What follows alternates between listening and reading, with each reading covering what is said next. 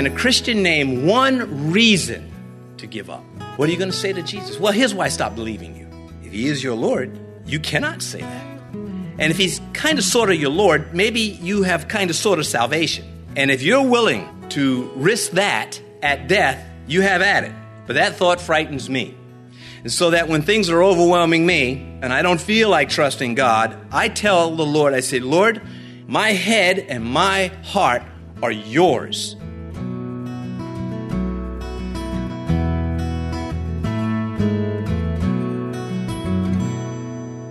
This is Cross Reference Radio with our pastor and teacher, Rick Gaston.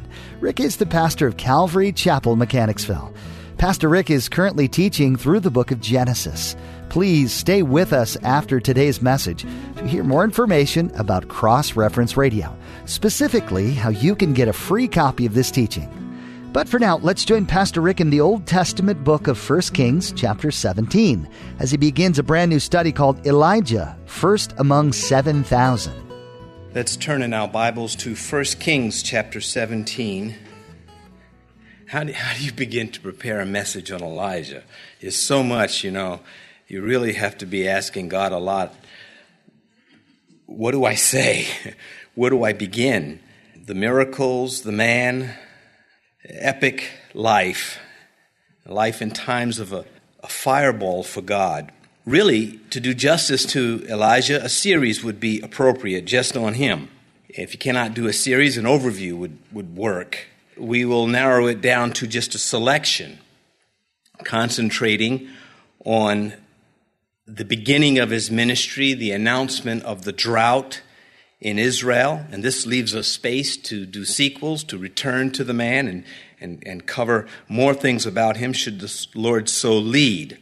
But the parallels between his ministry, the times where he had to bring God's truth out to a people who were resisting and rejecting God, is indeed a parallel to the time which we live in also.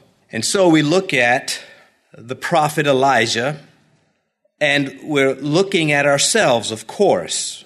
We're trying to always discover as Christians what God wants from us as we study what God has accomplished through others who are his children.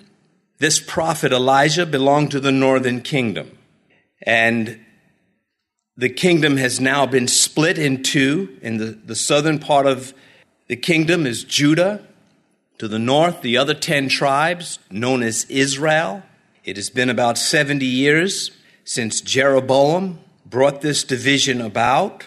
A foolish man named Rehoboam had taken the throne or assumed the throne from his father Solomon. Rehoboam was not only weak, he was a fool, and he thought he was going to sort of make his own name, a name for himself apart from his father, and he did, and it was a foolish name in contrast to his father, whose name is associated with wisdom, in spite of Solomon's political and spiritual failures. But this Jeroboam, this king who was the first king of the ten tribes to the north, he was the one that brought to Israel a kind of false worship of the true God.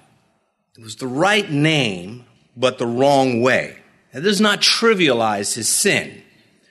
It just brings out how the people wanted to be manipulated into something else. And he thought that their old associations with the southern kingdom, with Jerusalem, with the temple still existed and functioned. He thought that that association might overpower his newborn subjects. Their loyalty would be divided or lost to himself. And so he created places of worship to the north of the kingdom and to the south of the northern kingdom. He erected altars there. And what we had was, or what they had was government funded, government supported, and government protected idolatry in the name of Yahweh.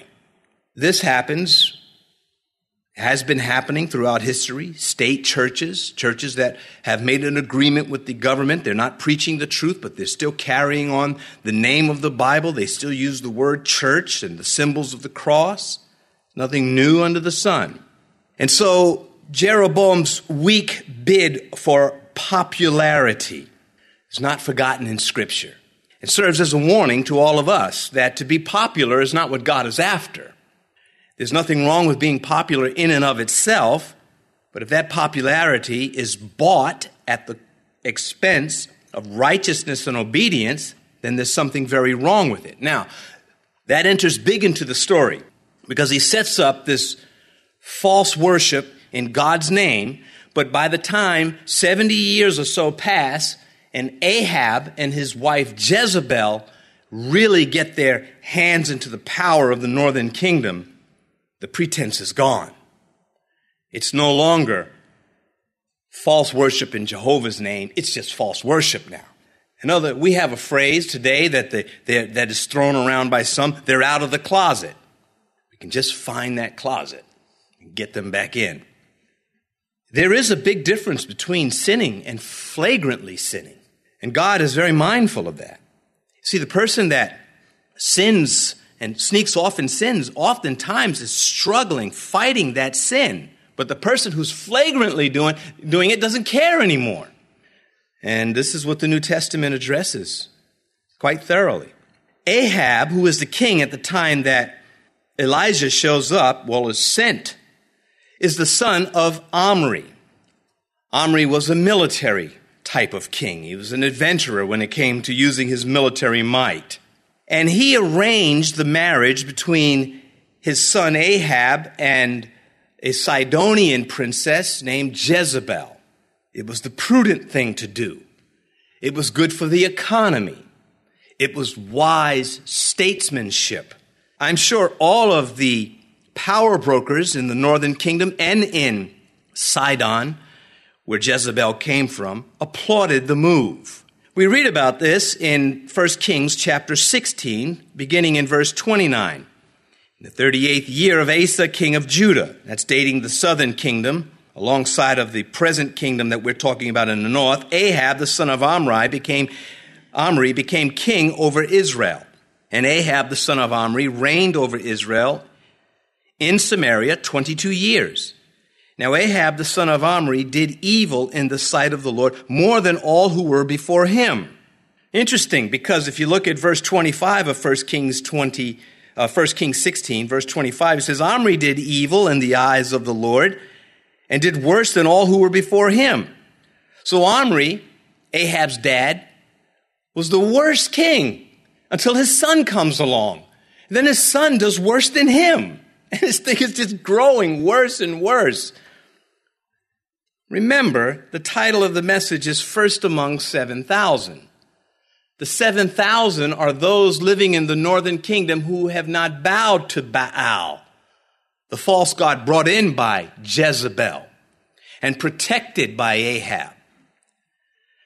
Out of perhaps a million people in the north, if we can uh, estimate the population according to the military might of the, of the, of the army, we say there's, even if you say there's a half a million people in the north, only 7,001 are righteous. Not much of a percentage, not much of an influence. Where's the power in that? This is sort of like the times we live in. There are many Christians, maybe not the majority, but still many. The question is, what are they doing? What are they doing in the evil kingdom? What were the 7,000 doing? Okay, good. You didn't bow to Baal. We know what one was going to do. That will be our text and our starting point, but we still have to introduce some of this. For 22 years, Ahab instituted spineless rule and brought Israel to a new low. Look at verse 31 of 1 Kings 16. And it came to pass, as though it had been a trivial thing for him to walk in the sins of Jeroboam, the son of Nebat, that he took as wife Jezebel, the daughter of Ethbaal, king of the Sidonians, and he went and served Baal and worshiped him. And so there he makes the, the complete severance from Yahweh or Jehovah, and now he's full blown into hedonistic idol worship. And the influence upon the land will go beyond the ministry of Elijah and the life of Ahab.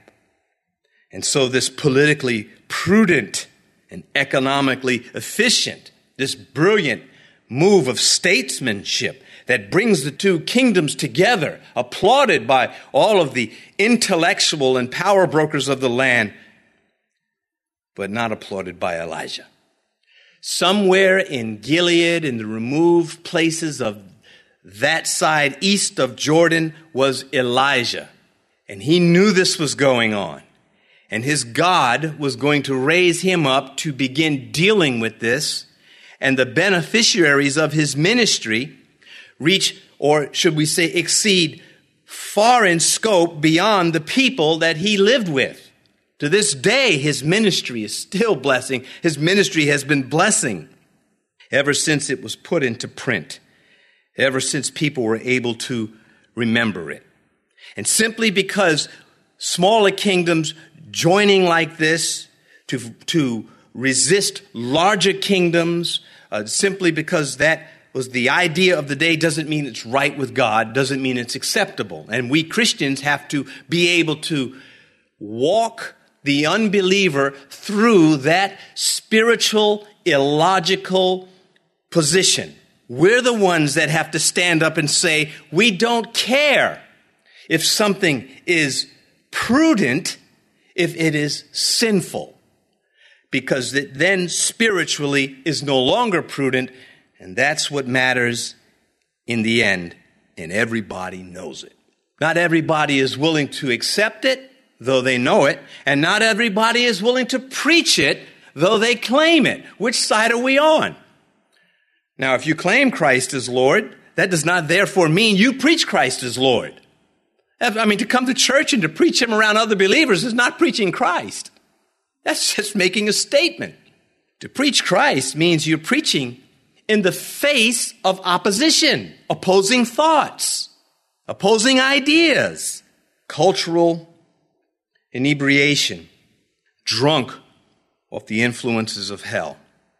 Now remember, Jezebel, this foreign princess, brought with her her deity not her deity, but the deities that she worshiped, the gods she worshiped. Now, try to, for a moment, be there in the palace of her father in Sidon when she is about to leave and go live in Israel.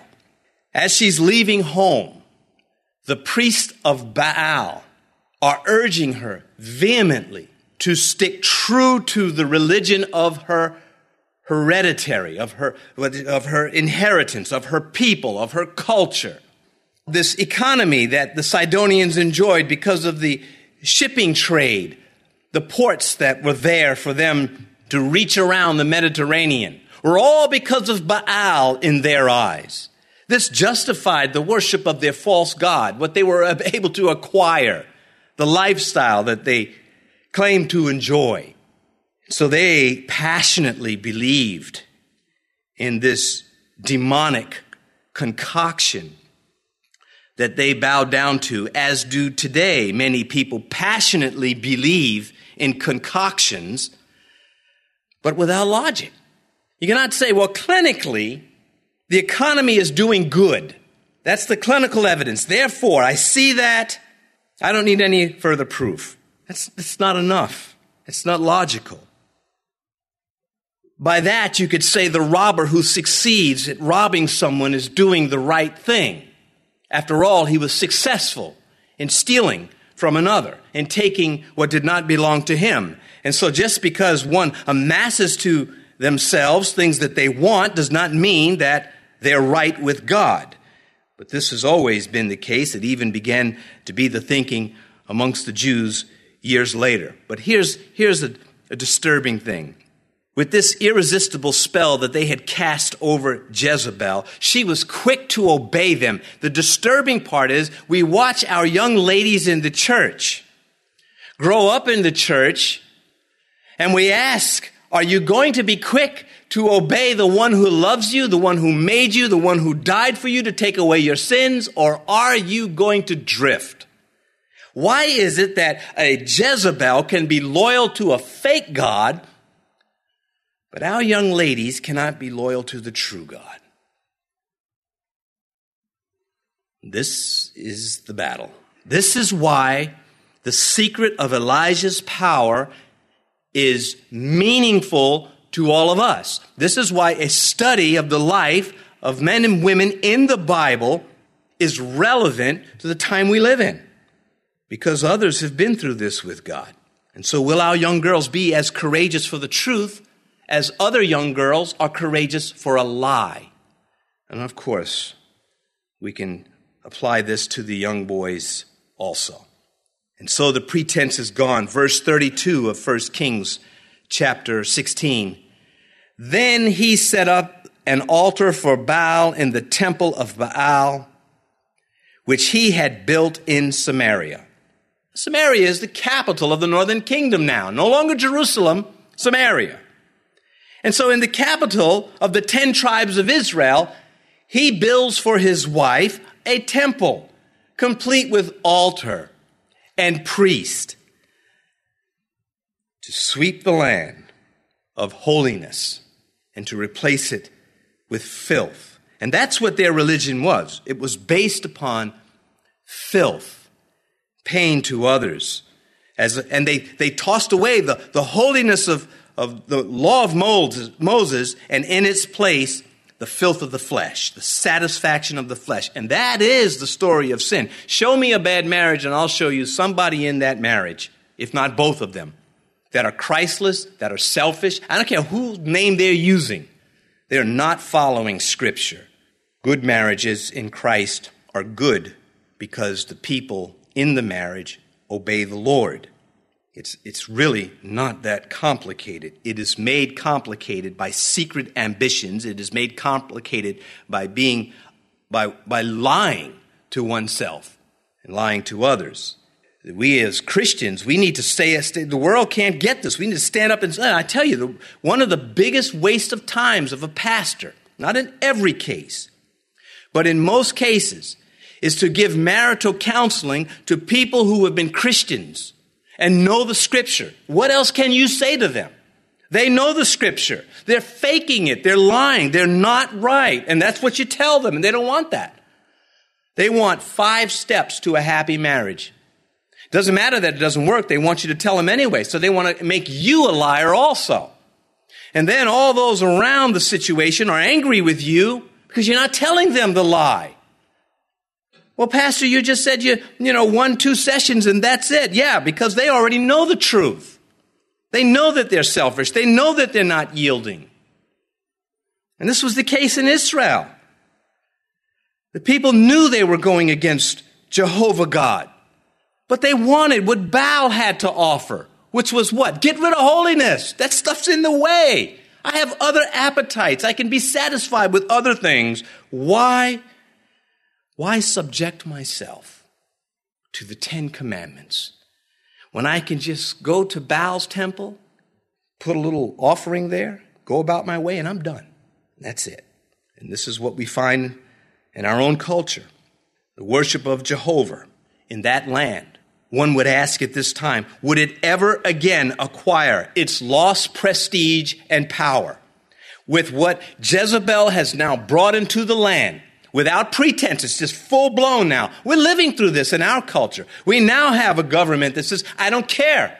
I don't care that you think your children are yours. I don't care that you think you have rights under a constitution. I don't care. I don't care. We'll tell the biggest lie and we don't care if we get caught. We've got the culture on our side. We have enough dumb voters to do whatever it is we want. That's how it was in Israel for Elijah. This is the relevance of God's word.